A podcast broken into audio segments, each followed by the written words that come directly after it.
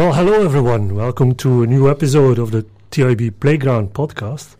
I'm your host Stefan Vreze, and today we're in our studio in Antwerp, where we are joined by Adrian Morris, head coach of the European Gladiators basketball. Hello. Hello. and we also have an international guest today. Uh, from the United States, it's uh, Coach Matthew Morris, Vice President of the Combine Academy Yes. Hello. Hello, how Matthew. are you? Good, good, good. So it's a lovely day here in Antwerp. Unfortunately for the traffic, it's it wasn't so lovely. so we got just in time here. But uh, we're going to talk a little bit about um, your work, Matthew, uh, what you do in uh, in the states, uh, about Combine Academy, uh, about your relationship with Adrian, uh, and so on. So. Let's just start off with asking you, how do you know Adrian? Yeah, so in my uh, search for players here at Combine Academy, we work with a lot of international players, uh, use a lot of social media to contact players and coaches, and got in touch with Adrian uh, maybe a year and a half or two years ago. Uh, and there was some mutual interest there in bringing a team over to the U.S. Uh, and we do, you know, obviously help a lot of international kids, you know, get exposure to colleges and things like that. Uh, so then I had this recruiting trip here this week in Belgium and uh, reached out to Adrian, and you know, I was fortunate enough for him to help set up a workout uh, and me be able to, you know, meet several players that are interested in going to the U.S. So uh, kind of an ongoing thing here for the last year and a half or two. We've stayed in contact, and, and obviously he played, you know, college in the U.S. He's coached at the collegiate level, so we have that in common, you know, both of us. So that's kind of how how we met. So you've been uh, the whole week now in Belgium. Is it your first time in Belgium, or? Yeah, I've been here since uh, Saturday, so uh, leaving on Friday. It's not my first time in Belgium. Uh, actually, spent uh, a little over three months back about eight or nine years ago uh, over in Bree, uh, working out and practicing with the team while I was uh, in between uh, clubs here professionally in Europe at the time. So not my first time. So uh, what is your first impression then, uh, or what what was your first impression of Belgium, and now your second impression? Has it changed since you've been here and eight years ago? Well, the biggest uh, the biggest change is maybe the weather. From what Really? I remember it being like, it's uh, been nice. It's been pretty warm. A lot of sunshine here. What I remembered back, you know, eight years ago was a lot of rain, a little bit cold. Uh, but yeah, the people are really, you know, friendly. Uh, it helps me, uh, especially because everybody, you know, speaks English. Uh, a lot of good talent here in Belgium. We've had a former player uh, from the Belgian under 18 and under 20 team, Darnell Snayers, was in our academy before last season. So um, there is a connection. We've had some other players in the past, uh, four other kids from Belgium that have attended the academy as well. So I, I really do like Belgium, like Europe in general, and like being over here and, and seeing the talent that you guys have. Adrian, um, you mentioned that you were in the US last summer at a big uh, tournament. Is there a connection between the tournament and uh, Combine Academy? Uh, actually, not. Um, they offer uh, also different uh, possibilities for a player to uh, to uh, improve in the US, but uh, it's not uh, exactly the same kind of uh, thing that you do, right? I mean, it's a little bit different in uh, in the way like they actually have their own location um, uh, at Combine Academy, uh, where actually uh, Up Group didn't have that. They they go on the campus on different universities uh, where they actually have their own place and it's actually I think it, we're gonna work together for, for the girls in the future. Uh, we're gonna send uh, our girls to uh, to Charlotte uh, this summer. I hope, and I hope it's gonna be uh, a long time relationship. Yeah, Matthew, talk about a little bit about the academy because I've seen that it has different locations throughout the U.S. Uh, Charlotte is the headquarters, right? Yes, correct. So how how does it exactly work, the academy? So uh, the academy works. We have several different programs. Uh, we have a high school program and a post grad program and a summer program, all located in Charlotte. That's our, our main location. It's actually a 44 acre campus. Uh, we have you know everything: dorms, uh, you know classrooms, basketball facilities, weight training facilities, everything there in one location. Uh, and that program's been around for seven years. That location, you know, was our original location. Uh, we work with both boys and girls programs there. And then in Atlanta, we have post grad basketball for boys. So, uh, not a campus, but it's more of an urban setting where we have a phenomenal training facility there. Uh, and then right across the street, our players, you know, have housing. So it's it's kind of like a campus feel. But we offer a six month post grad program for boys and girls that usually takes place from mid September until the end of March. Our high school program starts mid August and goes until April. And then in the summer, we in the past have offered both six week uh, and four week exposure camp. So players come over from Europe, they're playing uh, in AAU tournaments, getting seen by college coaches before returning over to you know back to Europe to their countries for high school, uh, and then we continuously market and recruit players from that. We also do team training camps, which is something that we're working with Adrian with now for his girls team, and we've worked with teams from the Netherlands uh, in the past. Uh, one team in particular that's been uh, coming for a couple of years. Uh, under 18, under 16, even some men's teams come, you know, uh, anytime from April to August, preseason or you know summer to get Just some to work out just to work out, and we set up some friendly matches Games, with yeah, the yeah, yeah. with uh, some competition. But the whole goal of our academy is to get players you know that don't have the exposure level as a lot of players in America do. You know, those guys are getting seen by college coaches all the time. So there's such a uh, you know a big you know amount of talent here in Europe. That all, a lot of times comes you know coaches don't know who the Yeah. good players are. So that's where we come in is we get them over to our academy. We put them through skill development training, team practices. We play full game schedules, 35, 40 game seasons, you know, with them filming every game. And then we have an active marketing approach to college coaches. So college coaches at all different levels, Division 1, Division 2, Division 3, NAIA, junior college, they all come in, they watch our teams practice, they watch our teams games. They get to visit different colleges and universities, visit their campus, meet the coaching staff. So it's really a phenomenal opportunity for kids all around the world that are interested in playing in the U.S. You know, to to get seen and get noticed and work on their game. Yeah. And um, is the academy only for international players then, or also for American players? Also for American players, we mix in Americans, you know, with with our team. So we have uh, right now in Charlotte, we have four post grad teams, mixture of American and international players. In Atlanta, we have two teams uh, right now. So we have 20 players, uh, and it's a little more than half of those are international kids. So yeah, it's really it's open to everyone. Um, you know, obviously high level players or players that are determined to you know succeed and, and get to the next level.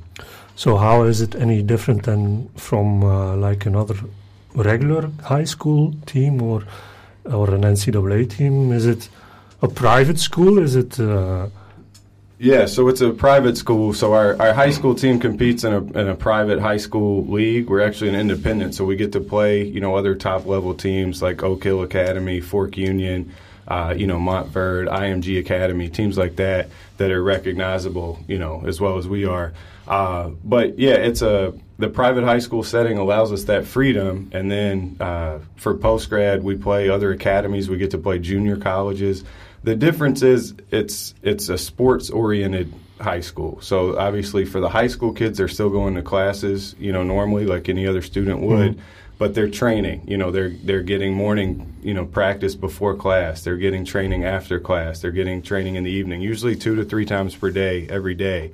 Uh, and then our post grad program is just basketball, uh, other than some SAT prep courses, you know, one of the standardized tests that's required to go to university in the U.S. So those kids are training, you know, four, five, six hours per day, two to three sessions per day to really work on their game. And, it, Yeah. you know, it's, it's really for the, the post grad, the difference is those kids, you know, have already graduated high school, so they get one gap year. The NCAA lets everybody oh, everybody get one gap year at no penalty to eligibility. So kids come over, they use that gap year to get found out, get seen by college coaches, work on their game to get a scholarship, and then they can enter college. They still have all four. but they years. only have like three or four months period to to be seen by a college coach as Yeah. a post grad uh, student or, or player. Yeah, so it's a the postgrad program's six months. So the recruiting period usually, when kids get in September, how it works is all the college coaches in September and October they're figuring out who they want to follow throughout the year, who they Mhm. want to offer, who they want to take a look at, you know, throughout the season, and maybe offer in April. So there's two signing periods in the NCAA. The first one's in November. It's a three day period. If you don't sign in November, which the majority of players, American or international, don't do that, Uh, they play out the season and see what kind of offers they have. The next period begins in April, and then that goes on actually until August. So it's a few Okay. month signing period. So the you know we we are during the heat of the basketball season. So college coaches, you know, they're working with their teams, but they're also out recruiting. They're going to different events, different showcases that we put our players into, uh, and then obviously our reputation. We've helped over 300 kids in seven years, you know, get college scholarships to the next level at, at all different levels, whether that be D1, D2, D3, NAI, junior college. So, uh, with our reputation, with our staff, you know, we do a great job of marketing kids and kind of getting, you know, them recruited when they come over. The, the whole point of our programs are to get guys scholarships. The post grad level, even our high school team, we win a lot of games, but record does not matter for us. It's all about the success of our programs judged on how many kids we can get to the next level with, with scholarships. Okay. What do you think is for for a player who is coming to your program, um, their main goal? Like for for the people here in Belgium, it's it's kind of difficult sometimes. I've told it also to Adrian. There's so many levels of basketball in the U.S. It's pretty hard to understand what's the difference between them all. I know Division One is the top uh, college basketball uh, level, but what about uh, Division Two, Division Three, JUCO? How do you see um, the level of those competitions in comparison with, with all the rest? Is that something that players should try to get to to any level in the US to be noticed and to make their dream come true to play in America? But yeah, if if somebody wants to go to America, I don't think they're thinking about JUCO or, or Division Three. They all they all think NCAA Division One. Yeah, so obviously, like you said, D1 is the highest level. There's Yeah. uh, just over 350 schools that compete in the D1 D1 level NCAA D1 competition. Uh, the biggest difference is the funding of the schools, and obviously the the level of play. There's Yeah. also a difference there. But if you think about the levels in terms of competition, if you think about the European system here, where you have promotion and relegation from mm-hmm. Division One to Division Two, it's very similar in that you know there's a there's a bottom level of Division One teams and the top level of Division Two. Those those guys are really interchangeable because Okay. you know some of the you'll see across rosters in Europe professionally. There's D2 kids, there's kids that went to NAIA schools there, but it's really the funding in that. NCAA Division One is a full scholarship or nothing for basketball. So you either get a full scholarship or you, or you don't get one. Uh, Division two is is you can get 100% scholarship or you can get zero or you can get anywhere in between. Um, so usually there are 13 scholarships per team. NCAA Division one, a fully funded Division two team has 10 uh, scholarships, and they can you know distribute those amongst you know how many ever players they see fit. But there's there's 200 and about 65 D2 schools. Uh, D3 is academic scholarships and financial aid, but there are some really good players at Division three. For example, Michigan, uh, that's you know a very high level NCAA Division one school. They had a player transfer from a Division three to Michigan and ended up starting for them uh, for a Oh, yeah. year. So, uh, and then NAI is another school, another. Uh, it's basically another governing body. So NCA has Division one, two, and three. NAI has Division one and two also. The difference in NAI and NCA, it's just, you know, like if there was another governing body other than FIBA, for example, Yeah. so that has their own basketball competition, Okay. their own national tournaments, everything. But they, their competition wise, the top NAI schools could beat even the bottom uh, NCAA D1 schools, and definitely can compete with a lot of Division two schools. Uh, those NAI D1 uh, are able to give full scholarships. Uh, I think they have a, an equivalency of 10 as well. And then NAI D2 has six scholarships that they can distribute amongst their players. And then junior college is also set up more. There are three divisions of junior college D1, D2, and D3. Uh, those are two year colleges. So the big difference here, university system academically in Europe and a lot of other parts of the world, if you want to study, uh, you know, business, you start taking business classes from day one. In the in the U.S., it's not like that. So your first two years of college are your you know, it's basically building from your high school. You're taking science, you're taking math, you're taking history for the first two. So the academic difference is nothing from the two years of junior college to your first two years uh, at the four year school.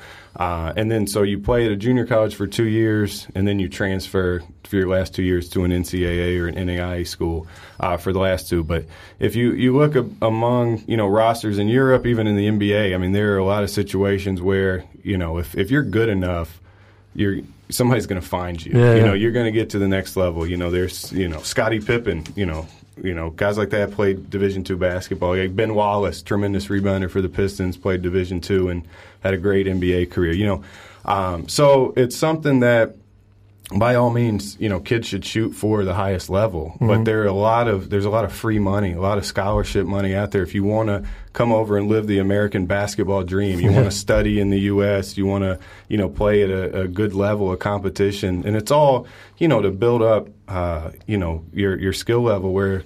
Kids graduate, then they want to come back over. They want to play in Europe, and now they're a much better player because they're playing against usually in, in general better competition in the U.S. It's just a different game. The athleticism, the speed, the skill, everything like that. So um, that that's really about you know all the levels, and, and there's so many transfers going on. You can actually transfer from school.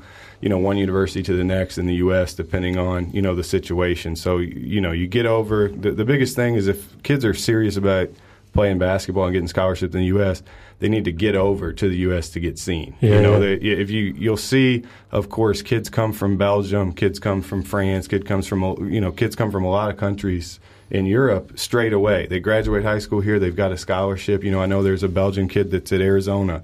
You know, this year um, just came right from Belgium. They didn't Yeah. have to spend any time in the U.S. That's not the case for a lot of players. So it's really Mm-hmm. important to get seen if they want to, you know, get seen. They want to get a scholarship.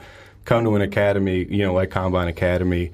You're going to get the exposure. We have a, you know, our staff's made up of former college coaches, former pro coaches. We've got guys on our staff that worked with the Dallas Mavericks in the NBA, guys that have coached NCAA Division One, NCAA Division Two basketball, so they know how to get kids better for the college game and how to get them scholarships. Yeah. Adrian, you, you mentioned also that you went to America, mm-hmm. just like what, what we talked about, about yeah, the American dream, let's say, about basketball. Um, is that something you also aspire to be one of the top players there in NCAA Division One, or was it also just like um, Matthew said, just to be seen and to make maybe a shot at higher levels in uh, America? Well, for me, I mean, in at first it was like I was only seeing NCAD one because that's all you see on internet and that's all you Mhm. see on TV here. Uh, but I I started to learn about how actually the different leagues works, and I I heard about junior college, and I thought it was a very good option because I wasn't good enough for D1, that's for sure. Uh, I might have played D2 directly when I moved there, but I didn't think that would. I didn't find any any any scholarship or anything. So, and when I learned about junior college, I was like, okay, well, there you can play for two years. You have actually playing time. People can see you, and you actually get more offers, and especially for European players.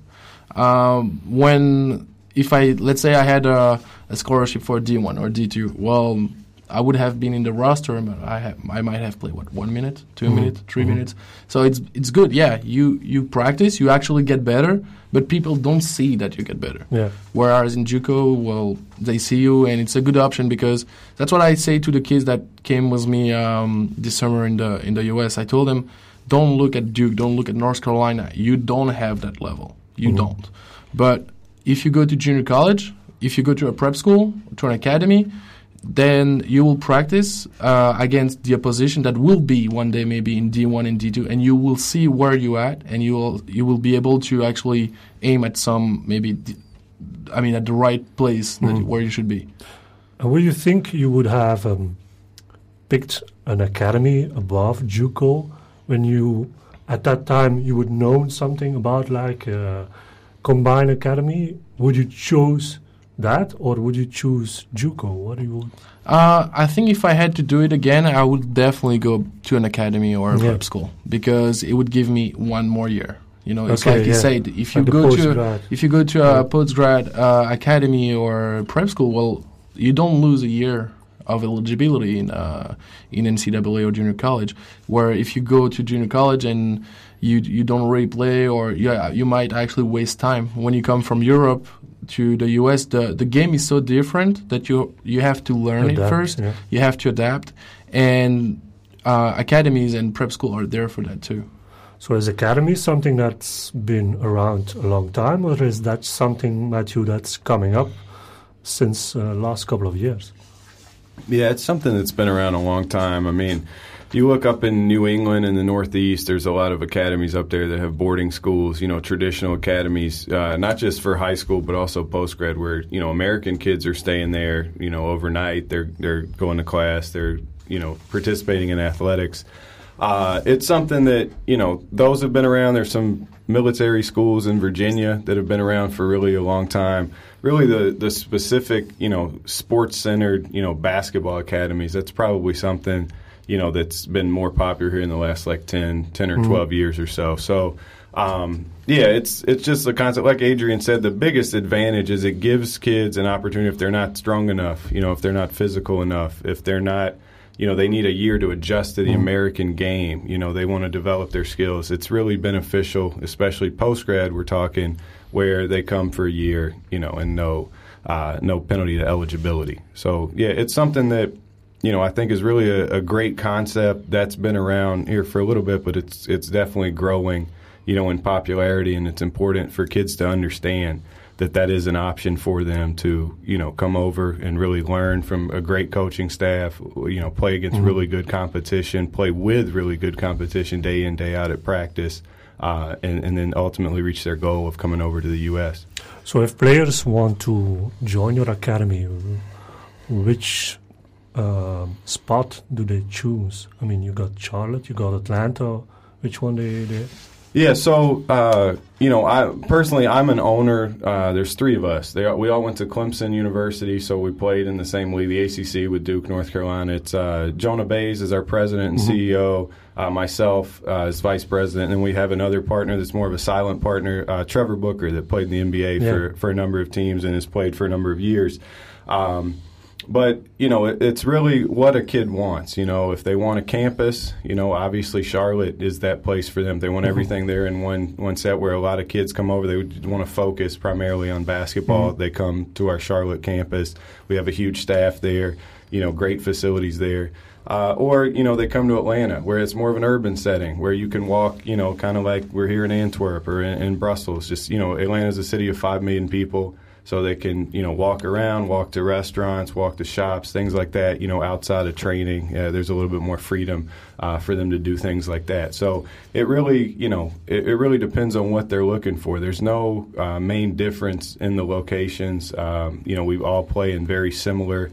Uh, exposure type events. Uh, we, we have a very similar placement rate in terms of guys that come over getting scholarships. So it, it's really what the individual player wants. So um, we, we, do a great job. Our staff does of explaining, you know, the, the differences between the locations and also, you know, the benefits, you know, from each location. There are some differences for sure, um, but that's when we get further along. When a kid is interested, you know, mm-hmm. we have phone calls with them, with their parents, Skype calls, you know, FaceTime, uh, obviously emails, where we really get to know the kid, yeah. uh, get to know their family, get to know their needs, you know, before they get over here, and then kind of, you know, get a best kind of give them the best plan of action, mm-hmm. you know, what we're looking for for them and what would fit their needs.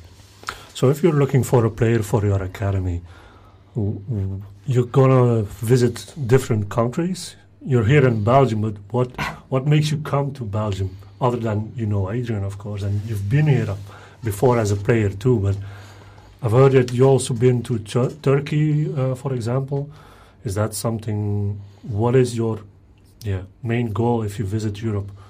Yeah, the, I mean the main goal is to to network and develop relationships with different coaches, you know, with different players and kind of see players. It's kind of like uh, what college coaches want to do, but a lot of times they don't have the budget yeah. to come over and, and fly and see all the talent that's here. That's something that we're fortunate enough to have where we can come over. And because we've worked with so many international players, you know, we've had kids from Belgium, we've had kids from the Netherlands, you know, France, England, Turkey uh, that have gone on and, and are still playing, you know, or have gone on. We have a kid, you know, that was from Lithuania that's now just started his uh, rookie year, you know, professionally in Lithuania. So that's really what we're looking for is to get our eyes on as many kids, you know, that are interested in playing the U.S. and, and let them know about Combine Academy. Mm-hmm. You know, for us, I think that's a big deal for, for kids, for parents over here to see somebody face to face, to see that, hey, this is a real person yeah. over here. It's not, hey, I, I, don't know what I'm getting into. I just read about this on the internet and then I got over, you know, because there are also horror stories of some academies mm-hmm. where,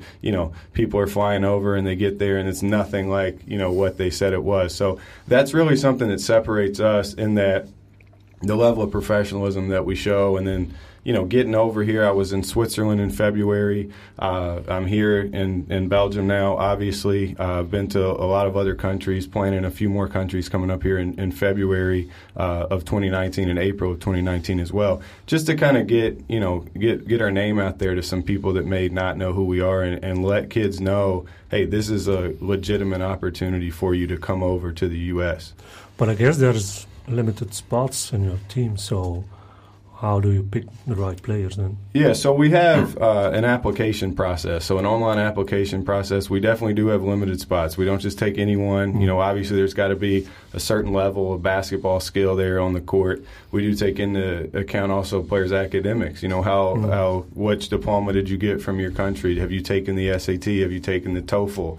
Uh, you know, those are things that we all look at and see. Well, you know, is this kid, you know, have a legitimate chance to make it with work? And we have to do some projecting. Obviously, you know, we see you know kids play now you know we have to just like any recruiter does you got to see what they can be in six months you know or ten months or a year uh, and determine that but yeah we do have an application process so once kids you know they can there's an application actually on our website we have a number of different programs that kids can apply to and then our staff uh, looks at all of those applications. You know, myself, uh, we have a recruiting staff as well that goes over them. Uh, that you know, we'll have preliminary phone calls with kids and everything like that, and kind of determine. And then usually, you know, after you know a few days or a week to ten days, we make a determination. Mm-hmm. You know, whether they're good enough for the academy uh, or not, and then we kind of set set up, uh, you know, what kind of scholarship money they may qualify for through our academy, if any, um, and then put together, you know, a package for them to come over and, so forth. Yeah. And um, Adrian, you um, introduced a player from Belgium to Matthew mm-hmm. that's actually going now to the academy. Yeah. Can you talk about him a bit more? yeah. Uh, so it's actually uh, David Philbish. Um, he came with me this summer uh, to uh, to Philadelphia for for my camp. Uh, we're actually from the same hometown. Uh, when when he asked me to help him, I I really wanted to help him because we're from a small town. We don't have a lot of people coming to see us play. It's not easy to actually get noticed, uh, and I know it was because I went through all of that. So I really wanted to help him, and I didn't know if he was a good player. I didn't know anything about him. I just saw that he was really motivated at the time. It was about a year and a half ago, and uh, I saw him play a few times. He's probably the easiest kid I had to coach ever. Really, he's really smart. Uh, He's gonna do whatever you ask him to do. He's he's like a bulldog in defense. He's a great kid. He's a great kid academically and on the court. So I have nothing bad I could say about him. Seriously, I mean it's not because Matt is there. I mean we talked about him last time, and yeah, I told you the same. Uh, he's a really good kid. Uh, we already had an uh, an offer for him for next season, but uh, this opportunity to, for him to to actually leave next week. Um, I think it's like a dream come true for him. So an offer from the academy also. Yeah. Yes. Yeah. What do you think about this player, uh, Matthew? Yeah, so I think David, you know, is a player, you know, based on a lot of what Adrian's told me, but also I got the opportunity to watch him, you know, work out for a few hours uh, this week. Uh, he's a guy that really fits what we're looking for. A guy that's got high skill level. You know, he can shoot the ball, he can handle the ball, he can play defense. Uh, he's a great kid. He's got high academics. That's really some, that's the type of kid. If you've got all of those things, it's a no brainer for us mm-hmm. because mm-hmm. the only thing he's lacking is the exposure.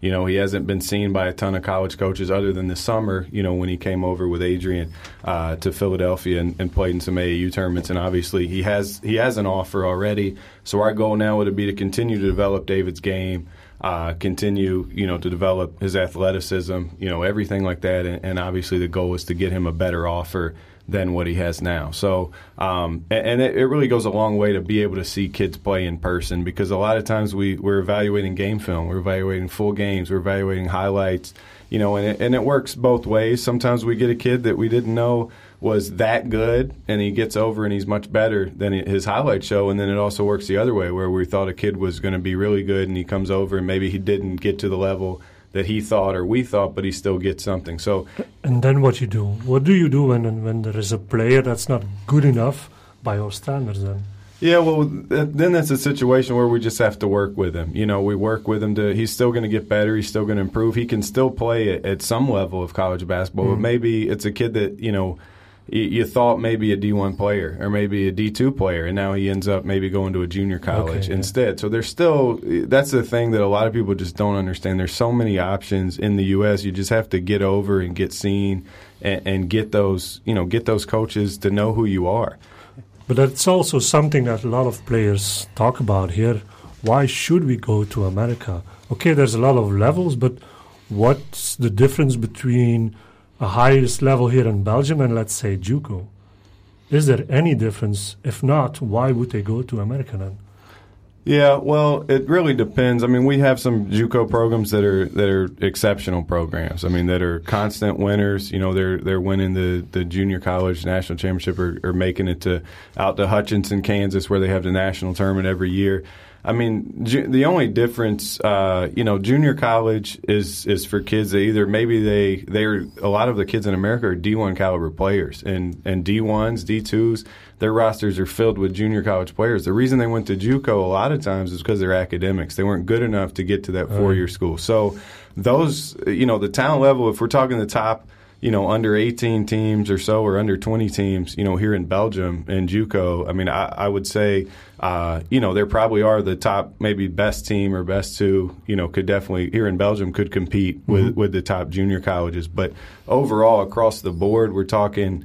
You know the athleticism, the talent. You know, obviously the U.S. has a, a strong tradition of being, you know, the best basketball country in the world, and a lot of coun- countries are striving to be that um, and compete with them. So that that's really the the thing is a depth perspective. You know, there are a lot more you know really good teams, really Yeah. high level players in the U.S. You know than over here. They basically got a lot more options there to develop their game than they have here. Right. Exactly. And do you think they have a uh, better chance to go pro afterwards if they go to America instead of just playing here in Belgium? Yeah, I think so for sure. I think uh, again, it's more options. You know, you come over to the U.S., you're playing daily against everybody on your team has the has the uh, either the ability, you know, or the the ambition there to go pro. They they want to make it to the NBA or they want to make it to Europe to a high level. So now you're competing with that every day you know, at the college level, you know, whereas opposed to, you know, some clubs here, you know, every, the depth here might not be, you know, as strong there as the U.S., where you've got a few guys in practice that you're, you know, you're just going to blow by them on offense or you can steal the ball from them or whatever on defense. So, yeah, I would say, um, you know, it, it's definitely something that you they should be looking to do. Um, you know, to come over to America, play against really good competition, and then you know come back here. It's more likely that they're going to get a better, you know, maybe more money, a bigger club, everything like that, because they've now seen and played against. You know the Americans that the imports that countries are bringing in over here. They, they're used to that, as opposed to you know bringing in a more athletic, more physical player that maybe they're not accustomed to seeing throughout the whole their whole development. Yeah, that's true, and it, it makes me wonder why why some clubs or, or even the mentality in Belgium is so protective about their players. We talked about this uh, a couple of days ago, also, Adrian. What do you think? Why do we have to be so careful about players trying to recruit them to go to the US? Well, I think, and that's what I told you last time. Think uh, the teams want to win this year. They want to win next year, but they don't see that if that kid is leaving for a couple of years, maybe three or four, and when he comes back, if you let him go, if you actually tell him it's a good idea, if you motivate him to do that, well, maybe he's going to be willing to come back to your team and make you better. Maybe in four years, maybe in four years, for five, six, seven years. You know, so I think they just, I mean, they think that they are wasting the the, the money they maybe put in uh, uh, training those players for for years when they were 12 13 14 15 whatever. And but i think that yeah it's true. If they go to the us they will have more experience. They will get bigger. That's what happens usually to uh, players when they get there. Uh, and when they come back obviously they will have more options than just belgian teams because that would be you know a lot of a lot of team i mean young player in belgium they play let's say in uh, in Liège or Spirou Charleroi or Division two, Division two, and they stay in that team since they were 12, and then they go in the first team and they stay in that team until they maybe maybe 30 years old, and okay, it's good. You're it's, it's it shows that you have respect for your team and you stay there, but that's the only experience you have. You don't know how is it somewhere else. And uh, when you have a player that actually goes to the US, they have that experience in the US and they have already that European experience. So when they come back, they will need less time to adapt also than if you bring an American player. So I think I think teams in in Belgium should should uh, should let them go. Uh, and anyway, I mean, how many 18 years old and 19 years old and 20 years old played in first division in Belgium? I mean, Not a lot. I mean, Yeah. can you can you just give me one name? of of a Of a, yeah, 18? under 20 uh, under 20 years old that plays in the first division. Uh, Actually played. I'm not saying on the well, bench. There, there's a couple, but there's not enough. Yeah, Let's just- exactly. just so keep it to give that, them yeah. give them the opportunity to actually improve their game and come back as a 24 years old, a grown man Mm-hmm. that actually can help the team and be there for the success of the team.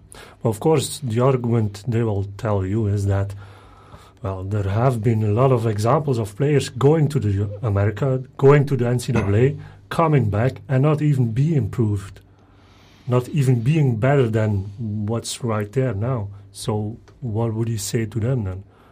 Well, How would you? I think it depends mostly on the player as well. I mean, Yeah. if they, I think if you go to the US, you have all those facilities, you have those individual coach, you have those team practice, and you don't improve. There is something behind it that that's wrong. I mean, that mean you had problem maybe in your attitude over there. Maybe you were not serious enough. Just stuff like that. You need. I mean, the wor- It's not because you have the facility. It's not because you have the coach that you get better. You have to have the mentality, and you have to have to be willing to actually get better. I guess that's not easy for a young guy going to America, a whole new environment.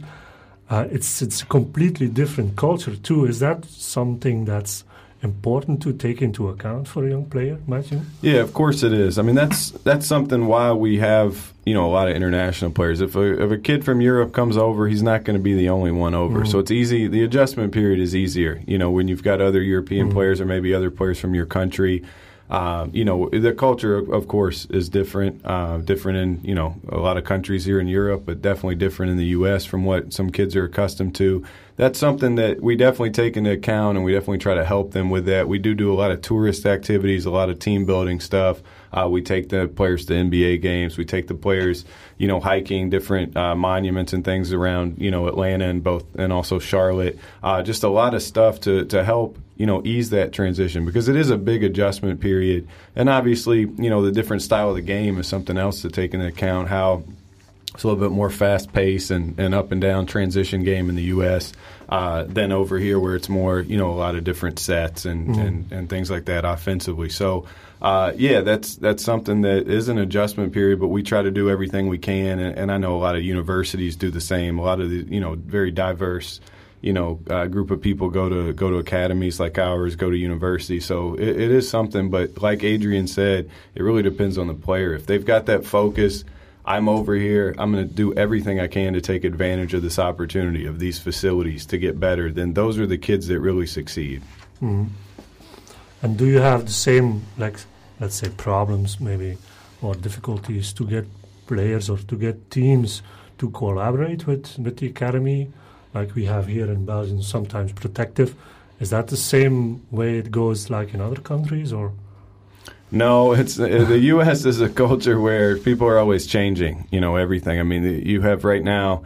Uh, some people call it, you know, like a transfer e- epidemic. It's just the way the the system is set up. So people are transferring high schools, you know, from one high school to the next, you know, and that's been going on for, I mean, a number of years. Uh, the same with universities. You go to a place, you know, hey, it's not the right fit. Uh, maybe I go somewhere else until I, you know, find the right fit. Obviously, you know, bearing in mind how many you can only transfer a certain number of times. But uh, no, really, the clubs aren't, you know, protected. I mean, we get our guys in the academy. Obviously, they're here at Combine Academy. I mean, we're you know they're they're not talking to other other academies or other clubs or anything like that. Just because I think that's because we do such a good job. We mm-hmm. have a great product and a great a great service for them. They're not really looking to go elsewhere uh, once they get here. So yeah, it's definitely a little bit a little bit different in terms of you know the protectiveness of players and and guys moving clubs and moving you know teams even from a young age. You know that in the U.S you don't really. It's rare that you know the loyalty, like the, that Adrian was talking about, players that come here, they're yeah. in their club from age 12 to age 30. That's really not a common thing in the U.S. You have so many different coaches, so many different teams you're playing for. It's just different. But some people might say that's a bad thing, you know. Yeah, well, I think that uh, you know you don't it works for some people. It doesn't for others. I mean, if you have the same coach, you know, the same group of coaches, they're having the same philosophy for a certain number of years. That could be good and good and bad. You know, it's good because you got some structure. But what if a player gets to a point where they don't see any more growth, you know, individually in that club or in with that coach, you know, and they want to move and try something, you know, try something different. Maybe mm-hmm. this coach. You look at all sports, nobody really is sticking with the same team. I mean, yeah, there are people, for example, the Spurs, they've had, you know, Tim Duncan, Tony Parker, guys like that, but across all sports, it's very rare nowadays to see the same you know person stick with the same team or the same coach you know even like you look at other sports like tennis. You've got guys Roger Federer Nadal they're changing coaches Djokovic those guys. So um, the same with basketball. You know, you're changing clubs, you're changing philosophies. I think it's good. The more knowledge, you know, you can gain from coaches from different, you know, philosophies, I think that really helps the player become well rounded, especially now that the game's really changing to almost like positionless basketball where there's no more like, hey, I'm mm-hmm. going to throw the ball to the center on the block. He's going to make a post move. Everybody, the skill level of a lot of players is so good now you know, that I think it's really important to keep learning every, you know, bits and pieces from this coach, from that coach. Anything that would help a player's individual game, I think, is really important. Okay. Let's talk a bit about brands. Uh, I've seen that your uh, academy has also partnered up with Gatorade. Is that yes, correct? that is correct. Yeah. Yeah, so our guys get get a Gatorade. You know, we have a sponsorship and a package for Gatorade. So we have Gatorade, we have you know the shakes, the supplemental shakes. You know the uh, you know different different flavors of Gatorades, different uh, protein bars, things like that. So yeah, any member of our academy that comes you know to the academy. Uh, we, we supplement, you know, we have a, a, supplementation package with Gatorade where we provide that stuff as part of the package to the academy. I'm asking the question because um, a couple of days ago I saw the movie Amateur on Netflix. Okay. About a young player uh, having also the dream about being uh, a top player in NCAA and whatsoever. And he didn't get there, but he played for a club team. That's also a thing in America, I guess. Club teams. Yeah, the AAU, like the off season, those are categorized yeah. as club teams. Yeah. And where the, he got sponsored by several brands, and he got his social media going and so on. And at the end of the, of the movie, he got um, he couldn't play pro. No, he couldn't become uh, a college player because of the rules and so on. He got paid by brands and this and that. So he became pro, as in paid by brands to play basketball. Is that a realistic view of the future in America, or is that just something? I mean, it, it, could be. We just have a different setup. You know, really with the NCAA, they have certain rules where they try to keep everything amateur. So any any extra benefits, any extra even meals, you know. Yeah uh, simple dinner. You know, a lot of that's kind of taboo and, and against the rules and everything like that. But yeah, I mean, I think uh, that, that's definitely possible. You see, you know, people, uh, you know, like like the, the, you know the the big baller brand. They're starting, you know, start their own league, something mm-hmm. like that. I mean, I don't I don't know how successful that league was, but you know, I, I, definitely see there could be a future in that. I mean, I think you know a lot of people are upset with kind of the NCAA and all their rules, so they're looking at other alternatives for kids and able to monetize, you know, their worth and their value and, and make some money off of endorsements and things like that while, you know, while they're, you know, 18 to, to 22 years old, like the college age before they actually turn pro. So I, I definitely think there is a market for that and it's possible that, that we could be shifting towards that. Or do you feel that brands are pushing towards something like that? Do you get a lot of questions of brands to, to help you guys or to help some players that are, are pretty popular? Yeah, we don't we don't get that just because obviously we're we're trying to get kids to go to the NCAA, so we're in full compliance with that. We mm-hmm. understand, mm. you know, we can't you know, partake in any of that, any of those extra benefits. The only thing we do, you know, the kids are coming to our academy, and we have, you know, uh, Adidas gear, and we have Gatorade, you know, as a supplement, you know, company that's that's given us stuff um, to provide to our athletes. That that's a 100% completely, you know, within the rules and Mhm. everything. We don't have anybody approach us. You know, hey, this kid's really good. What can we do? You know, Mhm. to get him to, to sign with us when he leaves there. We we really haven't had that happen. Okay. So now, um, what is the future for you now?